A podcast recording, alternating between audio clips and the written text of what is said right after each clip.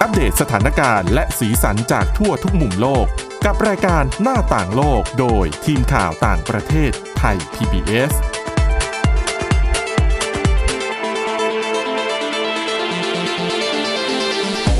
สวัสดีค่ะ ต้อนรับสู่รายการหน้าต่างโลกนะคะ มาอัปเดตสถานการณ์แล้วก็สีสันจากทั่วทุกมุมโลก กับทีมข่าวต่างประเทศไทย PBS ได้ทุกวันจันทร์ถึงวันศุกร์ค่ะ วันนี้ก็อยู่กับพวกเราเช่นเคยนะคะ คุณจิรศักดิ์จันทร์แก้วค่ะ แล้วก็มีน้องฝึกงานมา ร่วมจัดรายการกับเราด้วยนะคะ น้องไอบีมค่ะ พิษณพัฒน์สีคำค่ะ แล้วก็ดิฉันทิพย์ตะวันเถรนัยพงศ์ค่ะ ค่ะ สวัสดี ครั ค่ะ บ สวัสดีครับ ค่ะวันนี้ก็มาอยู่กันที่เรื่องราวที่หลา ครั ก บ หลายเช่นเคยนะคะ ไม่ว่าจะเป็นเรื่องของสีสัน ค่ะ หรือว่าสถานการณ์เอ่อเคอร์เรนเป็นสถานการณ์ปัจจุบัน ปัจ ที่ จุบั เกิ น ดขึ้น ครับ เออที่น่าสนใจในสัปดาห์นี้เมื่อตั้งแต่ต้นสัปดาห์ที่ผ่านมานะคะก็เป็นข่าวใหญ่เรื่องของวงการการบิน ครับ คือถ้าพูดถึงเมื่อปีเนี้ยตลอดทั้งปีเนี้ยแน่นอนว่าถ้าพูดถึงการบินหลายๆคนจะนึกถึงวิกฤตที่เกิดขึ้นกับตัวบริษัทโบอิงเนาะของสหรัฐอเมริกาที่เป็นบริษัทผู้ผลิตเครื่องบินยักษ์ใหญ่ของโลก ค่ะ คือพูดมาอย่างเงี้ยหลาย ๆ คนน่าจะนึกถึงข่าวออกแล้วล่ะ นึกออกแล้วว่าเป็นเรื่องอะไร คือเรื่องที่เครื่องบินของ Boeing 737 MAX เนี่ย ครับ เป็นเขาเรียกว่ามีส่วนเกี่ยวข้องในการเกิดอุบัติเหตุ ถึงสองครั้งซ้อน สองครั้งสำคัญเลย ใช่ แล้วคือเสียชีวิตยกลำนะคะ ครับ คือไม่ว่าจะเป็นที่อินโดนีเซียแล้วก็ที่เอธิโอเปีย ค่ะ ทำให้มีผู้เสียชีวิตไปเนี่ย300 กว่าคนอะ346 คนรวม อืม คือ 2 เที่ยวบินที่เกิดอุบัติเหตุเนี่ย ห่างกันแค่ 5 เดือนเท่านั้นเอง พอเกิดเหตุแบบนี้ขึ้น แล้วเขาก็พบว่าน่าจะมีความเชื่อมโยงของเรื่องของรุ่น เครื่องบินรุ่นนี้ที่มีปัญหา ครับ ก็ต้องสั่งระงับการใช้เป็นที่มาของวิกฤตที่โบอิงต้องเจอนะคะ แล้วอย่างล่าสุดที่เพิ่งเกิดขึ้นก็คือบริษัทโบอิงค่ะ ออกมาประกาศ ค่ะ เตรียมระงับการผลิตเครื่องบินรุ่น 737 MAX เป็นการชั่วคราว โดยจะเริ่มขึ้นในเดือนหน้า มกราคม ต้นปีใหม่ ใช่ก็ถือว่าคือเป็นเรื่องที่ตกใจน่าตกใจ เพราะเขาบอกว่านี่ถือเป็นการระงับการผลิตเครื่องบิน ครั้งใหญ่ครั้งแรกในรอบมากกว่า 20 ปีของ Boeing เลย เพราะว่าสาเหตุหลักๆ ก็แน่นอนว่า เป็นเพราะว่าตัวสำนักเอ่อสำนักงานการบิน ครับ แห่งชาติสหรัฐอเมริกา หรือว่า FAA เนี่ยเขาออกมา ระบุว่าน่าจะยังไม่สามารถอนุญาตให้ทาง Boeing เอา 737 MAX ขึ้นบินได้ แล้วเขาก็ผลิตเครื่องบินมาเยอะแยะมากมายนะคะ 400 กว่าลำ400ลำได้นะ จอดอยู่ที่โรงจอดเครื่องบิน คือผลิตแล้วส่งไม่ได้ ครับ ก็เพราะว่ามันอาจจะมีปัญหาเรื่องโครงสร้าง ใช่ ที่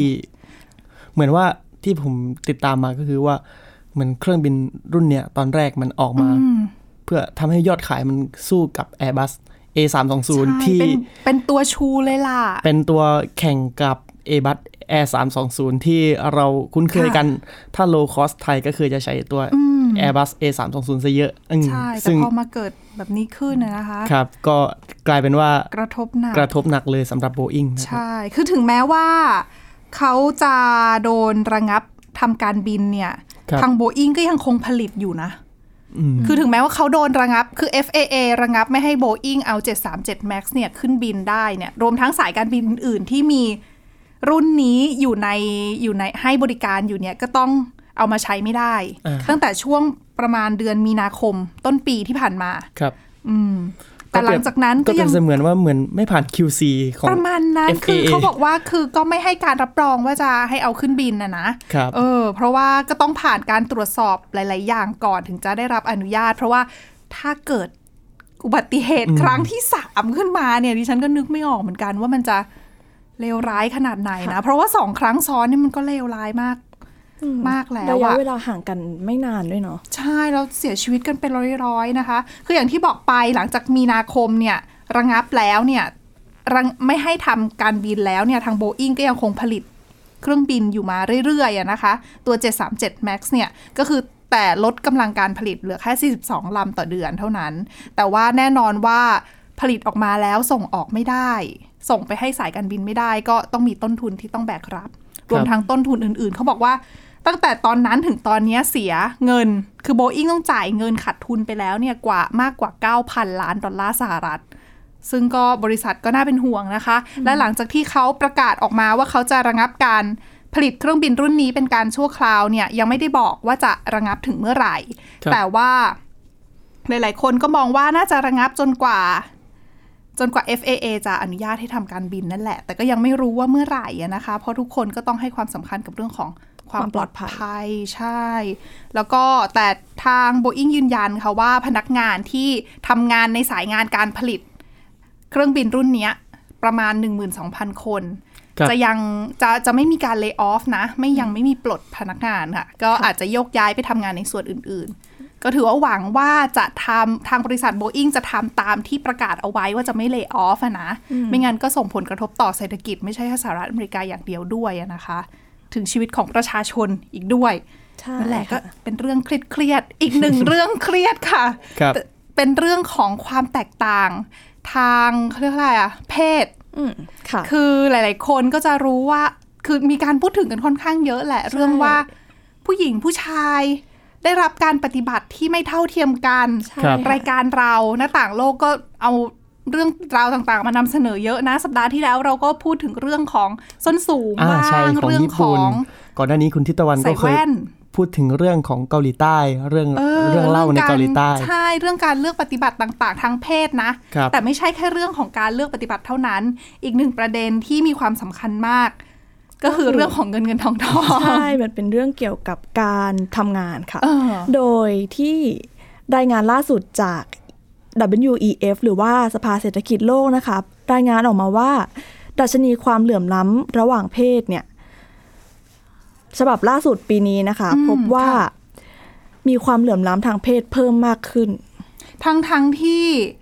ปัจจุบันเนี่ยหลายหน่วยงานออกมาพยายามที่จะกระตุ้นให้มีการลดความแตกต่างความเหลื่อมล้ำนะทางเพศ เพราะว่าถ้าเราสังเกตเห็นข่าวเนี่ยแม้แต่วงการสื่อของเราเองเนี่ย ครับ ก็มีข่าวออกมา ข่าวดังก็เยอะนะ อย่างใน BBC ของอังกฤษเองก็ผู้ประกาศชายกับผู้ประกาศหญิงได้ อ่า เงินเดือนไม่เท่ากัน ผู้บริหารชาย ผู้บริหารหญิงไม่เท่ากันอย่างนี้ ค่ะ เออ โดยเขาบอกว่าปีที่แล้วเนี่ยระยะเวลาที่คิดว่าจะขจัดความเหลื่อมล้ำทางเพศในโลกเนี่ย จะใช้เวลา 202 ปี พอมาปีนี้เขาบอกว่า ค่ะ จะต้องใช้เวลาเพิ่มเป็น 257 ปีในการ เดี๋ยว ข ก่อน จัดความเหลื่อมล้ำ คือหมายถึงว่าคือณปัจจุบันเนี่ยถ้า อ่า ถึงแม้ว่าดิฉันจะอยากได้เงินเดือน ครับ เท่าคุณจิรศักดิ์ สมมุติว่าสมมุติว่า สมมุติสมมติว่าสมมติรารายได้แตกต่างกันอยู่ คือไม่ใช่ว่ารอปีสองปีก็ได้เท่ากัน 257 ปีค่ะพี่ รอ นุ้ย ไปสอง สอง สองชีวิต รอ สามสามชีวิต ตายแล้วเกิดใหม่ตายแล้วเกิดใหม่สามชีวิตก็จะได้เท่ากัน ครับ ค่ะแล้น่ารวาย เป็นห่วงจริง ค่ะ และรายงานฉบับนี้นะคะ ก็ติดตามสถานการณ์ความไม่เท่าเทียมกันระหว่างผู้ชายกับผู้หญิงใน 153 ประเทศ ค่ะ ใน 4 ด้านนะคะ ก็คือด้านการศึกษาด้านสุขภาพ โอกาสทางเศรษฐกิจ และการเอื้ออำนาจทางการเมือง พบว่าความเหลื่อมล้ำโดยรวมเนี่ยเมื่อกี้เป็นในด้านการงานนะคะ ค่ะ แต่ความเหลื่อมล้ำโดยรวมเนี่ยถือว่าพัฒนาขึ้นแหละ เพราะว่าจากปี 2561 เนี่ยจะต้องใช้เวลา 108 ปีในการขจัดความเหลื่อมล้ำโดยรวม ค่ะ แต่ว่าปีนี้เนี่ยพบว่าจะต้องใช้เวลาแค่ 99 ปีครึ่งในการขจัดความ ไม่ เหลื่ ถึ อง ม ห ล้ นึ่งร้อยปี ครับ ดี มัน ขึ้นมานิดนึง ดีขึ้นอ่ะน้อยกว่าร้อยปีมาครึ่งปี ำอืม แต่ดิฉันเชื่อว่าถ้ายังทุกๆฝ่ายช่วยกันรณรงค์แล้วก็ช่วยกันเหมือนกับ พัฒนา ผลักดัน ลดความเหลื่อมล้ำไม่ใช่แค่รัฐบาลอย่างเดียวภาคประชาสังคมด้วยประชาชนแต่ละคนด้วยเนี่ย น่าจะลดลงมากกว่า 99.5 ได้นะอาจจะเหลือสัก 90 แต่ว่าเอ่อเมื่อพิจารณาด้านการศึกษาเนี่ย ค่ะ เขาบอกว่าเอ่อการศึกษาเนี่ยมีความเหลื่อมล้ำน้อยที่สุด แล้วก็มีโอกาสที่จะที่ผู้หญิงกับผู้ชายจะเท่าเทียมกันมากที่สุด เพิ่มขึ้นถึง ค่ะ 96%และอาจจะขจัดให้หมดสิ้นไปได้ภายในเวลาแค่ 12 ปีเท่านั้นนะคะ อืม ส่วนในเรื่องสุขภาพแล้วก็การดำเนินชีวิตเนี่ยเขาบอกว่ายังไม่แน่ชัดว่าจะขจัดให้หมดภายในกี่ปี เพราะว่ามันมีหลายปัจจัยที่สามารถส่งผลต่อสุขภาพแล้วก็การดำเนินชีวิตของผู้หญิงกับผู้ชายอะเนาะ อืม ใช่ค่ะไลฟ์สไตล์การใช้ชีวิตก็ไม่เหมือนกันนะ ใช่ค่ะ แล้วก็ด้านการเมืองเนี่ยถือว่าเป็นด้านที่มีการมีความก้าวหน้า อืม มีการลดความเหลื่อมล้ำน้อยมากที่สุดดีกว่า เพราะว่าตั้งแต่ปีที่แล้วจนถึงปีนี้เนี่ยมีผู้หญิงเข้าไปทำงานในด้านการเมืองเนี่ยเพิ่มขึ้นแค่หนึ่งเปอร์เซ็นเท่านั้น อืม จริงทั้งทั้งๆที่ก็มีความพยายามที่จะแบบสนับสนุนให้นักการเมืองอายุ ครับ น้อยลงมี ค่ะ ผู้หญิงมากขึ้น แต่ว่าดูดูแล้วมองซ้ายมองขวาส่วนใหญ่ก็เป็นผู้ชายนะ ใช่แล้วก็ อืม อืม ค่ะ และสำหรับปีนี้นะคะ เขาบอกว่า แรงงานที่มีทักษะแล้วก็เจ้าหน้าที่ระดับสูงเนี่ย เป็นผู้หญิงเพิ่มมากขึ้น แต่ว่าการที่ผู้หญิงจะเข้าไปทำงานในตลาดแรงงานเนี่ย แล้วก็ผลตอบแทนที่ได้รับเนี่ย คือลดลง อืม อืม คือถึงแม้ว่าจะเข้าไปอาจจะเพิ่มมากขึ้น แต่ว่ารายได้กลับลดลงสวัสดิการต่างๆ น้อยกว่าผู้ชายอย่างนั้นไหมคะ ใช่ค่ะ คือหมายถึงว่าแรงงานมีทักษะคือหมายถึงแรงงานที่ไม่ต้องแบก ไม่ต้องยก อืม ไม่ต้องหา อ่าครับ อะไรอย่างเงี้ยค่ะ เพิ่มขึ้นแต่ว่าแรงงานที่อาจจะต้องใช้แรงในการทำงานอ่ะมันลดลงแล้วก็ค่าตอบแทนมันก็จะได้น้อยกว่าผู้ชาย อืม อืมแล้วก็ทุกวันนี้นะคะ ผู้หญิงที่อยู่ในตลาดแรงงานเนี่ยมีเพียง 55%เทียบกับผู้ชายที่มีถึง 78%และค่าเฉลี่ยทั่วโลกนะคะ งานเดียวกัน ตำแหน่งเดียวกันเนี่ยมีผู้หญิงทำงานน้อยกว่าผู้ชายถึง 40% อืมแต่ดิฉันว่าส่วนหนึ่งอาจจะเป็นเพราะหลาย ๆ ประเทศที่เป็นประเทศกำลังพัฒนาหรือว่าพัฒนาอาจจะเป็นประเทศค่อนข้างยากจนเนี่ย ผู้หญิงไม่ค่อยได้ออกไปใช้แรงงานสักเท่าไหร่ ครับ เป็นแม่บ้านอยู่กับบ้านซะส่วนใหญ่นะอย่างประเทศทางแถบมุสลิม ประเทศ อัน มุส อันนี้ ลิ อัน ม นี้ตัวอย่างชัดเจนเลยว่า ใช่ว่าผู้หญิงคือถ้าใครได้ไปประเทศที่เป็นประเทศมุสลิมอ่ะ ครับ จะเห็นเลยนะตามท้องถนนเนี่ยหาผู้หญิงยากมาก ใช่ค่ะ ส่วนใหญ่จะมีแต่ผู้ชายทำงาน ถึงแม้ว่าจะเป็นทำงานในร้านอาหารร้านต่างๆเนี่ยส่วนใหญ่ก็เป็นผู้ชายทั้งนั้นนะเสิร์ฟเอยอะไรเอย เหมือนเราเพิ่งเห็นแบบซาอุดีอาระเบียอย่างเงี้ยเพิ่งเพิ่งเปิดให้กับผู้หญิงมากยิ่งขึ้นในระยะหลัง หรือว่าอิหร่านอาจจะเพิ่งเปิดให้มากยิ่งขึ้นในระยะหลัง แต่ แต่ ก็ ว่าเรื่องของการออกมา อ่า ทำงานนอกบ้าน ครับ เนี่ย แต่นี่เหมือน ก็ยัง ที่ หายาก น้องยกตัวอย่างมา อยู่นะ ก็คืออาจจะเป็นภาพกว้างเลย ใช่ใช่ อันนี้เมื่อกี้เป็นภาพกว้างใช่ไหมคะ ตอนนี้เนี่ยก็มาถึงในระดับภูมิภาคกันบ้างนะคะ เดี๋ยวมาต่อที่ช่วงที่สองนะคะ เรื่องของภูมิภาคว่าแต่ละภูมิภาคเนี่ยมีความแตกต่างเหลื่อมล้ำทางเพศกันมากน้อยแค่ไหนค่ะ หน้าต่างโลกโดยทีมข่าวต่างประเทศไทย PBS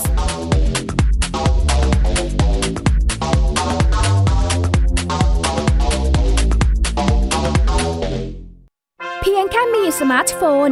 ก็ฟังได้ไทย PBS ดิจิทัล Radio สถานีวิทยุดิจิทัลจากไทย PBS เพิ่มช่องทางง่ายๆ ให้คุณได้ฟังรายการดีๆ ทั้งสดและย้อนหลัง ผ่านแอปพลิเคชันไทย PBS Radio หรือเวอร์ไบเว็บจอดไทยพีบีเอสเรดิโอคอมไทยพีบีเอสดิจิทัลเรดิโออินฟอร์ทนเมนต์ for all ไทย PBS Application on Mobile ให้คุณเชื่อมโยงถึงเราในทุกที่ทุกเวลา ได้สัมผัสติดตามเราทั้งข่าว รายการ รับชมรายการโทรทัศน์ และฟังรายการวิทยุที่คุณชื่นชอบ สดแบบออนไลน์สตรีมมิ่งชมรายการย้อนหลัง ข้อมูลกิจกรรมไทย PBS ร่วมเป็นนักข่าวพลเมือง รายงานข่าวกับเรา และอีกหลากหลายฟังก์ชัน ให้คุณดาวน์โหลดได้ฟรีทุกระบบปฏิบัติการ ติดตามข้อมูลเพิ่มเติมได้ที่ www.thaipbs.or.th/digitalmedia เพราะวิทยาศาสตร์อยู่รอบตัวเรา มีเรื่องราวให้ค้นหาอีกมากมาย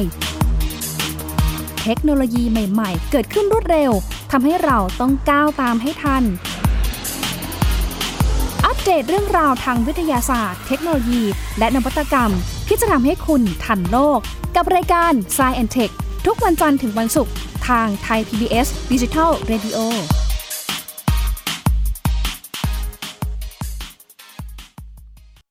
มากกว่าด้วยเวลาข่าวที่มากขึ้น จะพัดพาเอาฝุ่นออกไปได้ครับ มากกว่าให้คุณทันในทุกสถานการณ์ ตามที่กฎหมายดังกล่าวกำหนดเอาไว้ มากกว่ากับเนื้อหาเที่ยงตรงรอบด้าน นำมาใช้ในคดีเมาแล้วขับ มากกว่าในทุกทางออกของสังคม ป้องกันไม่ให้ปัญหาเกิดขึ้น มากกว่ากับข่าวรอบวันในทุกมิติ เครนก่อสร้างเกิดอุบัติเหตุขึ้น มากกว่าด้วยการวิเคราะห์ที่ตรงจุด ความพยายามของภาครัฐที่จะแก้ปัญหา และมากกว่ากับทีมข่าวมืออาชีพ ข่าวไทย PBS ให้คุณได้มากกว่า หน้าต่างโลกโดยทีมข่าวต่างประเทศไทย PBS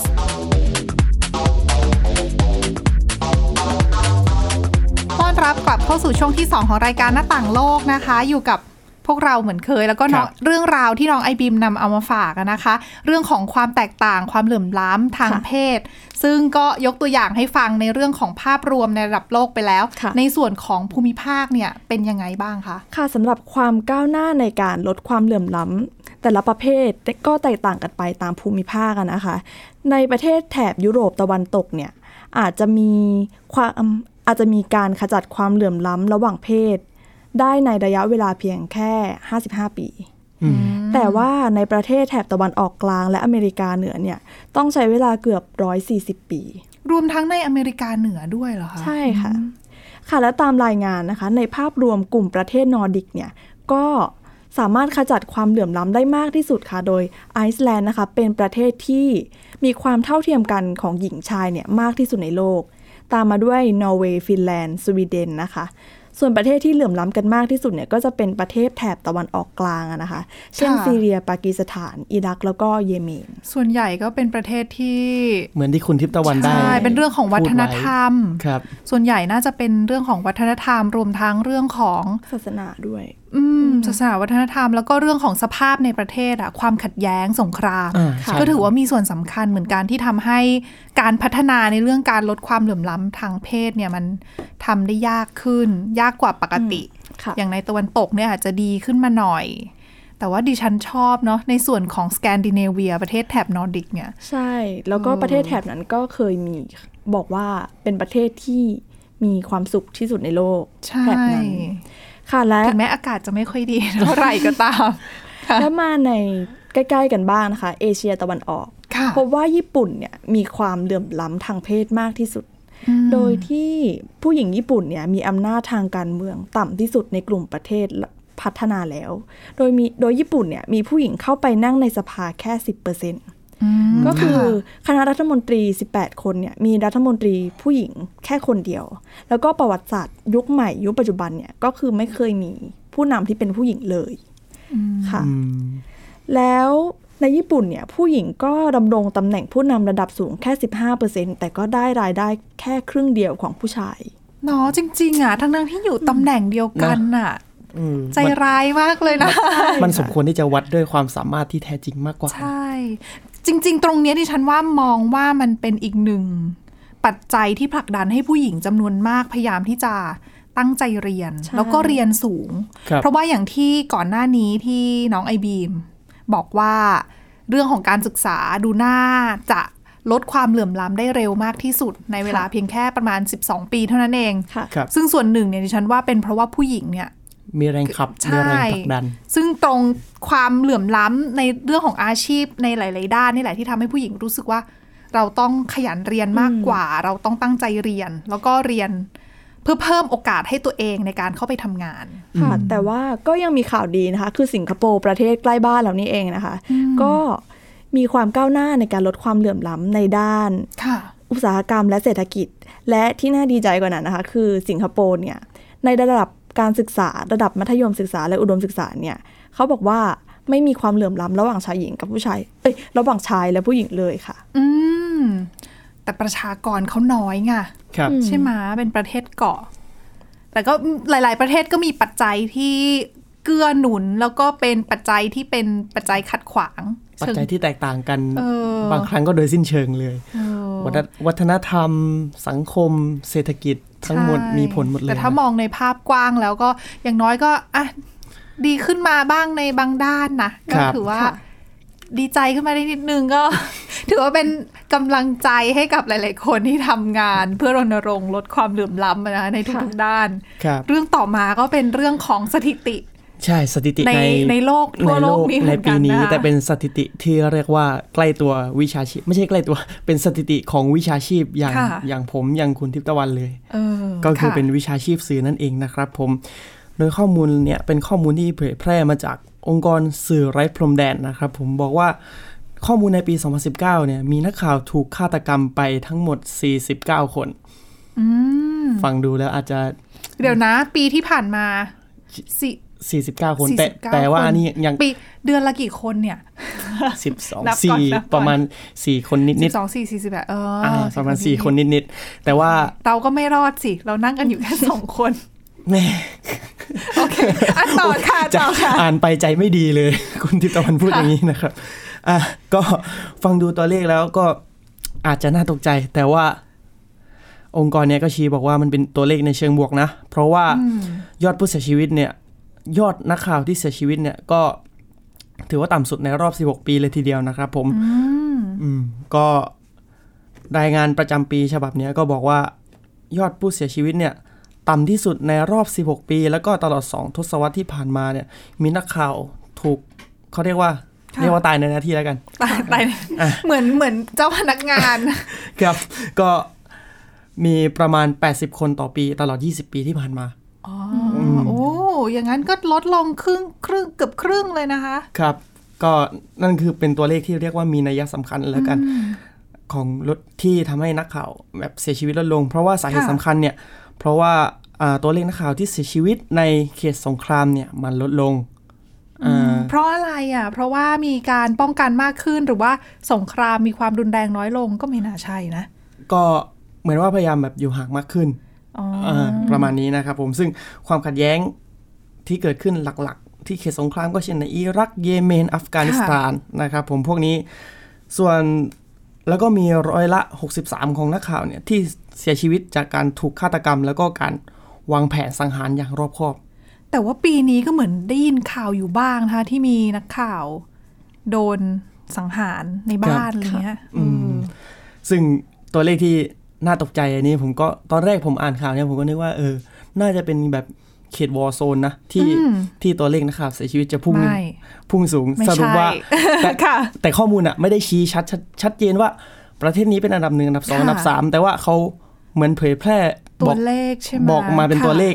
สรุปว่าประเทศถ้าผมเข้าใจเองก็คือน่าจะเป็นอันดับหนึ่งก็คือเม็กซิโกเนี่ยตอนเนี้ยมียอดนักข่าวที่เสียชีวิตจากการทำหน้าที่เนี่ยในการปฏิบัติหน้าที่เนี่ยในปีเนี้ยสิบคน สิบจากสี่สิบเก้า สิบจากสี่สิบเก้าแล้วก็สเมื่อรวมกับทั้งลาตินอเมริกาเนี่ยก็สรุปว่ามีนักข่าวที่ที่เสียชีวิตทั้งหมดเนี่ย จากการทำหน้าที่เนี่ยประมาณสิบสี่คน อันนี้อันนี้ แต่ ยัง แต่ว่าสิบคนเนี่ยอยู่ในเม็กซิโกประเทศ ใช่ เดียว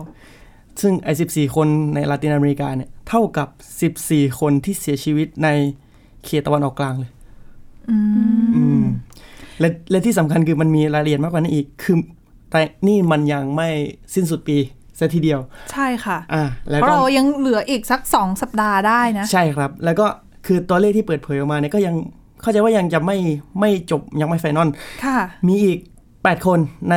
เขตประเทศในกลุ่มนี้แหละ กลุ่มลาตินอเมริกาเนี่ยนักข่าวอีก 8 คนที่กำลังตรวจสอบกันอยู่ว่า ว่าว่า อ่า เสียชีวิต ว่าอ ใน ยู่ใน ระห ข่า ว่าวง นี้ไหม ที่อ่า อ่ามีอีก 8 คน ระ ที่ หว่างที่กำลังทำข่าวอยู่อะนะคะ ใช่ครับ ซึ่งเนี่ยก็เป็นที่น่าตกใจว่ามันกลายเป็นประเทศในโซนนั้นที่มีปัญหาอย่างนี้นะครับผม ส่วนในรายงานฉบับเนี้ยก็เผยแพร่ออกมาเนี่ยก็มีเกี่ยวกับนักข่าวที่ถูกจับเป็นตัวประกันด้วยนะครับผมในปีเนี้ยก็มีนักข่าวที่ถูกจับเป็นตัวประกันเนี่ยก็ 57 คนนะครับ แล้วก็มี 389 คนอยู่ในคุกตอนนี้ถูกจำคุกอยู่ อยากให้ลองคุณทิพย์ตะวันลองทายดูว่าประเทศที่เขาเรียกว่าพื้นที่ที่มีการจับกลุ่มนักข่าวมากที่สุดเนี่ยสามประเทศแรกมี ดิ อะไร ฉัน บ้าง เดานะ น้องไอ ต้ บี องต้องมีต้องมีประเทศตะวันออกกลางอยู่ด้วย แล้วก็มีจีนอยู่ในนั้นด้วย มีอ่าเคยเหมือนเคยเห็นผ่านๆตาว่ามีจีน ครับ มีอียิปต์ อ่าถูก เออ แล้วก็ ใช้ได้นะคะ เอาอีกประเทศหนึ่งค่ะทาย เอาอีก พี่ ประเทศหนึ่ง ไม่ทายแล้ว อีกประเทศหนึ่งก็ถือว่าเป็นประเทศชื่อดังในเรื่องของ ฟิลิปปินส์ นักข่าวด้วย ฟิลิปปินส์ อิรัก อ่า แต่ฟิลิปปินส์ส่วนใหญ่น่าจะโดนสังหารเลย ไม่ไม่โดนจับโด โป้ น งเดีว ฆ่าเลย เป็นไข้โป้งเลยนะครับ ก็คือเฉลยแล้วกัน ค่ะ น้องไอบีมไทยถูกไปสองนะครับผมมีจีน มีอียิปต์แล้วก็ที่มีขึ้นชื่อ ไม่ใช่ขึ้นชื่อสิ มีข่าวดังเรื่องสังหารผู้สื่อข่าวก็คือซาอุดิอาระเบียอืมเนี่ยครับเป็น ม้า สะ บอกแล้วว่ามีอยู่ในตะวันออกกลาง แล้วก็ทายถูกนะคะ นี่มีอยู่ พ สาม ยายามค่ะ มีอยู่ 3 ประเทศนะครับผม ค่ะ แล้วก็ส่วน 3 ประเทศที่มีการจับนักข่าวเป็นตัวประกันมากที่สุดเนี่ย ประกอบไปด้วยเอ้ยสประเทศหลักเนี่ยประกอบไปด้วยซีเรียอิรักเยเมน แล้วก็ยูเครนครับผมอืม ก็ถือว่าเป็นประเทศที่ก็มีชื่อเสียงที่ไม่ค่อยดีในเรื่องของเสรีภาพ เสรี สื่อ ภาพสื่อใช่ครับ ใช่เพราะว่าการทำหน้าที่บางทีก็อาจจะไปขัดแย้งกับกลุ่มผู้มีอิทธิพลหรือว่ากลุ่ม โดย ผู้ เฉพาะ นำ นัก ทาง ข่า การ ว เมือง สายสืบสวนสอบสวนเรื่อง ใช่ บางทีเราก็ต้องเปิดคือโดยหน้าที่มันต้องเป็นกระบอกเสียงให้กับ ใช่ ประชาชน คือไม่ใช่แค่ว่าแบบการทำงานทำทำหน้าที่สื่อในเขตสงคราม ในพื้นที่สงครามจะเสี่ยงอันตรายเท่านั้น แต่ว่าทำงานที่เกี่ยวกับเรื่องของการ ขุดคุยหาเรื่องการทุจริตต่างๆอะไรอย่างเงี้ย ก็ถือว่าทำให้นักข่าวหลาย ๆ คนเสี่ยงเหมือนกันนะคะ รวมทั้งทำงานในพื้นที่ที่เขาอาจจะจำกัดสิทธิ์ของ อืม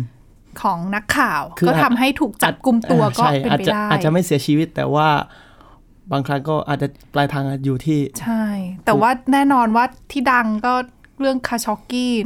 ก็ถือว่าดังเป็นคดีระดับโลกเลยนะคะ ครับ ที่โดนฆ่าในสถานกงสุลเนาะ อ่า ซาอุดีอาระเบียที่เอิ่มอิสตันบูลตุรกี ครับ ค่ะ และนี่คือทั้งหมดของรายการหน้าต่างโลกในวันนี้นะคะ กลับมาอัปเดตสถานการณ์แล้วก็สีสันจากทั่วทุกมุมโลก กับทีมข่าวต่างประเทศไทย PBS ได้ทุกวันจันทร์ถึงวันศุกร์ค่ะ สามารถฟังรายการได้ที่ www.thaipbsradio.com นะคะ หรือว่าฟังผ่านพอดแคสต์ก็ได้โดยค้นหาคำว่าหน้าต่างโลกค่ะ แค่นี้ก็สามารถอัปเดตสถานการณ์ต่างประเทศกับเราได้ทุกที่ทุกเวลาค่ะ วันนี้คุณเจรศักดิ์จันทร์แก้วน้องไอบีม พิษณพัฒน์สีคำทิพย์ตะวันธีรนัยพงศ์แล้วก็ทีมงานลาไปก่อนค่ะ สวัสดีค่ะ สวัสดีครับ ติดตามรับฟังรายการย้อนหลังได้ที่เว็บไซต์และแอปพลิเคชันไทย PBS Radio ไทย PBS ดิจิทัล Radio วิทยุข่าวสารสาระ เพื่อสาธารณะและสังคม